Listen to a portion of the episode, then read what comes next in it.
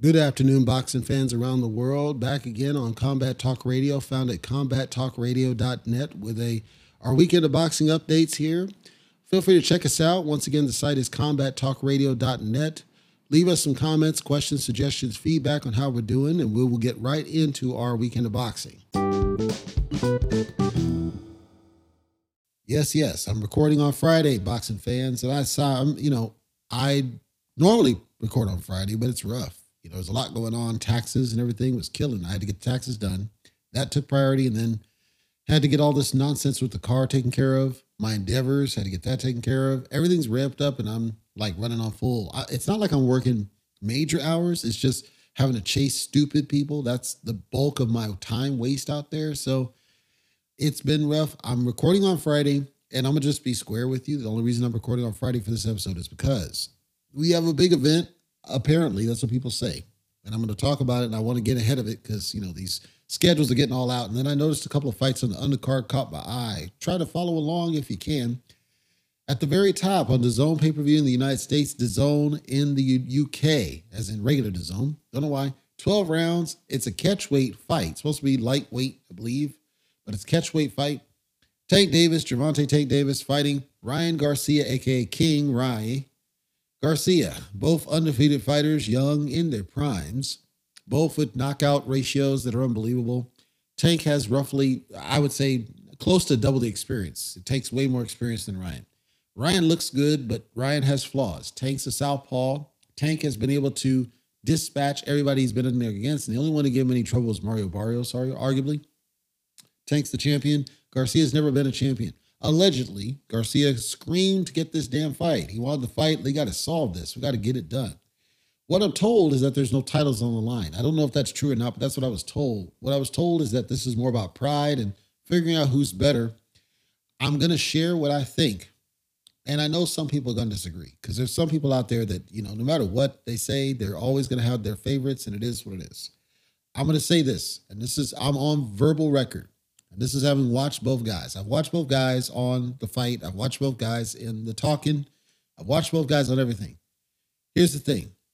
In my opinion, even if you set aside, so set aside the whole rehydration crap, I don't think that's going to make a big difference. And the reason why is because Ryan's still a young guy So when you're younger, you can recover from that crap a lot easier than when you're older. Like if they had done this when they were in their 30s or something, okay, you could probably have a case. But these young kids, you know, when you're in your 20s, your your body can handle a lot of this garbage because it hasn't gone through the wars yet. Now, I am not going to talk about the rehydration because I don't think it matters. I think it's all going to boil down to skill. When I say skill, I'm talking about skill under fire. I'm talking about can you handle what's coming at you? Here's what we do know we do know that Ryan got put on his ass before. We do know that Ryan's been wobbled before. We do know that Ryan has his chin up in the air quite frequently. We do know that arguably Ryan has power, but he arguably relies on his speed. So none of those can be refuted by anybody out there. With Tank, it's different. With Tank, he doesn't rely on skill he does have power, but he doesn't rely on he doesn't rely on speed. Rather, he doesn't rely on speed. What he instead does is he waits for you to mess up. If you look at every fight he has, he waits for you to make a mistake. And the only time he's ever been any any test is when it's a constant aggressor coming after him, where he's not able to time to make a mistake, or they just got a rock solid chin. So we know Ryan Garcia ain't got no rock solid chin, so that's out the window. We know that Ryan's got more speed than Tank, we know Ryan's got power, but Tank seems to be, we Rolly had power, and then what did Tank do? Tank adjusted, stayed away from the power, and then eventually caught him. Because Tank's number one asset, if you watch every fight the damn dude has, his number one asset is he's going to wait for you to make a mistake. Every single time, he's waiting for you to make a mistake, and then he's going to capitalize. And if Tank lands off a mistake, you're likely not going to be able to survive it. Ryan is not a constant aggressor. Ryan doesn't have that high work rate. Ryan's not going to go after Tank because he knows he gets sparked out. He saw what happened to Rolly. So let's be square here. The only possible outcome I see is Ryan's going to go in there. He's going to try to box smart. He's going to try to be faster than Tank and land something before Tank can catch him. I think Ryan's going to make a mistake. At some point, he's going to make a critical mistake, leave his chin up in the air, and I think Tank's going to catch him.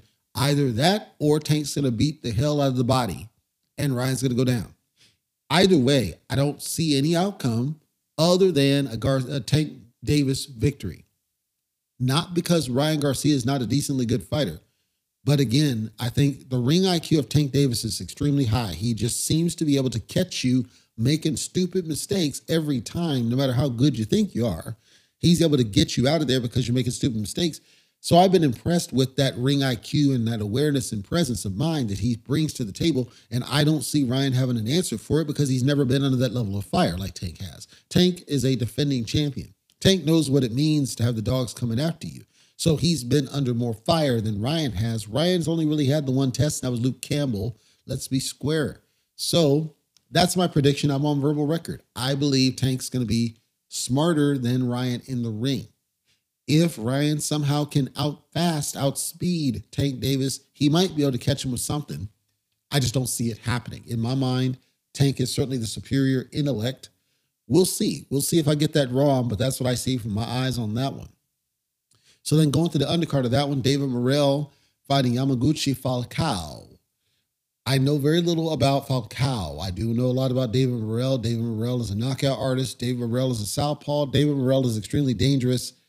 Based on numbers, I see no reason Falcao should have anything other than face down on the canvas by the time this is all done. David Morrell should take him out with ease, is how I see that one going.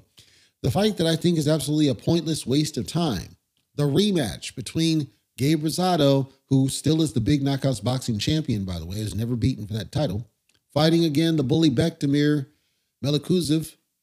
I this is a waste of a fight, dude. I, am sorry. I, I, say that because Gabe Rosado, he's he's down three. He's lost his last three. He has clearly declined. The knockout he did against the bully was a once in a lifetime shot because bully went in there very very rough, rugged, not defending himself, not paying attention, and made a rookie mistake. Is what that was, and he hasn't come close to that since. He's then coming off three knockout wins.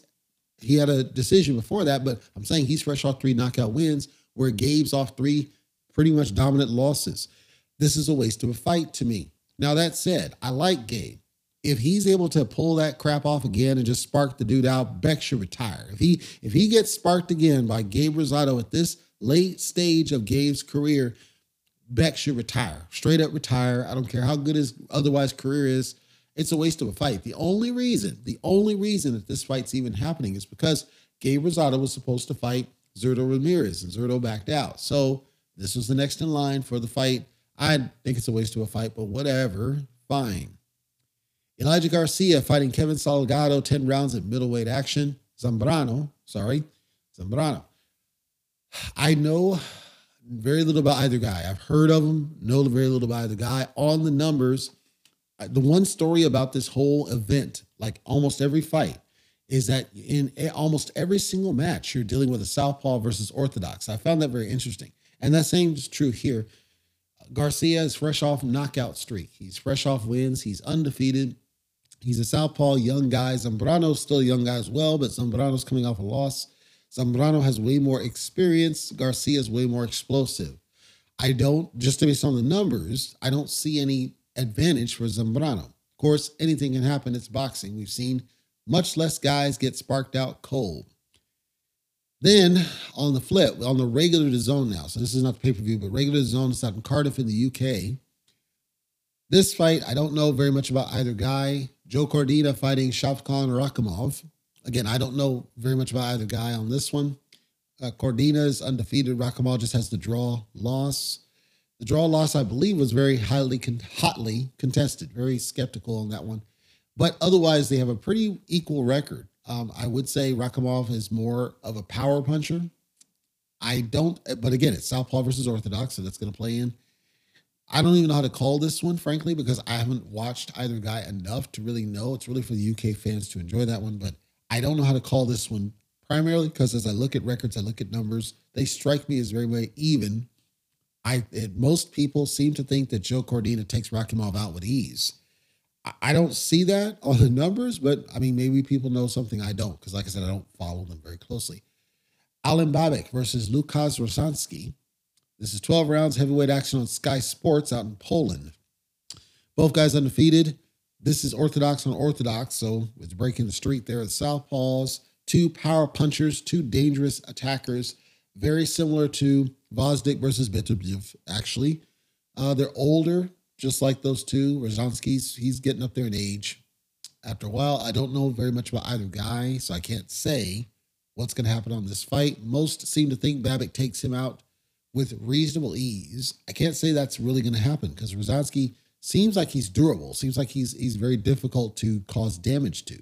So that's I think it's a fight worth watching, especially if you like the heavyweights, because they're two undefeated guys, two power punchers. It might be a good fight for as long as it lasts. And then, of course, the last one I see is Martin Bakole, Ilunga versus Shabliewski. This is in uh, the G2 Arena in Poland as well. 10 rounds heavyweight action, Sky Sports.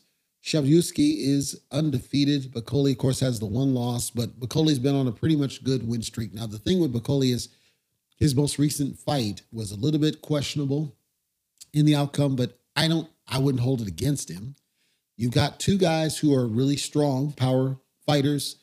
I wouldn't see very much energy in this fight. And frankly, Bakole has so much more experience than Shabliewski. I I I'd be shocked if Bakole lost. Let's put it that way. It would be to me, it would be a shocker if Bakole lost because Bakole has so much more experience than Shabliewski. I would just be shocked to say that. That's what I got on our weekend of boxing. And again, Tank Davis and Ryan Garcia is going to tell us some things. Now, I want to close by asking the question. You know, is this this major big fight? I know everybody's making it out to be that, but you got to look at the big surface here. Ryan has never been a champion, so that's number one. Ryan's not really fought anybody of note. That's number two. I, is it a big fight for social media? Sure. But we've already seen on the stats that most of those young kids that like Ryan Garcia, those little girls, they're not buying his fights. You know, they're not buying the matches. So the just because you have followers doesn't translate to numbers. And I think that's what's being lost. So is it a big fight in terms of what social media thinks it is? Absolutely. Is it true that the younger generation is going to be interested in the fight? Absolutely. I had a uh, an employee uh, a couple of years ago, and he knew Tank Davis. He knew he was the champ. He knew all about that stuff. So I do think it's a good fight for the younger generation. I don't think it's going to move the needle in terms of the history books. I don't believe that at all. It's promoted very well, and you got two guys that are dangerous punchers, absolutely, but that's about it. You don't have the strong pedigree of a Thomas Hearns or a Roberto Duran. So I, I want people to kind of slow the roll a little bit. It's a big fight for the current generation. It's not a big fight for the history of boxing. I don't see that. Could it turn into a fight of the decade candidate? Sure, but I don't think it's going to last that long. And I don't think that I even if it's a spectacular knockout, again, I just think on records, I don't see I, it's too early. Like if we had had this fight when they're like 29, maybe 29, 30, maybe you could talk and say, because by that point, arguably they should have beaten everybody else in their weight class. Ryan hasn't beaten everybody in his weight class. Tank hasn't beaten everybody in his weight class. Tank has campaigned in three different weight classes. He's campaigned in 130, 135, 140.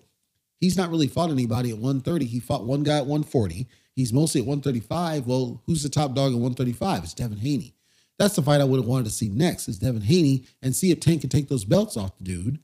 Then you can make a case that Tank is in the history books because now he's done what hardly anybody else has done in who he's beat with a good solid resume. Then you fight Ryan or put Ryan against Haney coming off the loss and see who's next up to fight Tank. Like, I think there should have been more positioning. Then you got Shakur out there, and Shakur's looking even better every single fight. I'm not trashing the fight. It's a great fight for the young generation. I'm saying when we ask the question about this, is it this monster amazing fight? I don't see it. Not on the level of like a Fury Wilder or something. I don't see that. I, I see it's a good fight for the current generation. I want the current generation to enjoy it because we need those fans. But let's be honest. No matter who wins this, it's not going to increase the number of eyes on the sport on the long term. And that's what the sport really needs is people who like the sport, not just like certain fighters because they're cute. That's going to do it for this week's episode of Combat Talk Radio, Masterpiece Boxing, found at combattalkradio.net. I want to thank you for listening today, whether you are a subscriber or not. I know you have choices, and I appreciate you for being here. Just to remind those that are new to the show, Combat Talk Radio records every Friday, so once a week in the Pacific time zone. And then Lifeblood of Boxing series, which is our coverage of the boxers I think are worth your time and give to the sport. That's once per month. It does not have a fixed schedule, but once a month I'll have a release until I run out of ones that I think are worth covering. for Lifeblood of Boxing. So those are our two programs. It is podcast only at this point. We want to hear from you. So combattalkradio.net at the bottom. Hit comments, feedback. Let us know how we're doing. If there's anything that you'd like to see us adjust or improve, we want to hear from you and we are open to that feedback. We also are open to starting up the YouTube again, but it seemed like that died off when Lomachenko took a loss, and we don't know why. So if somebody knows why, or they'd like to hear the YouTube coverage, let us know that as well in the comments. And we are open to doing it. We just need to make sure the fans are there. Right now, they're on the podcast, not on the YouTube for whatever reason specific. We're open either way. Anyhow, that'll do it. And I will see you guys next week.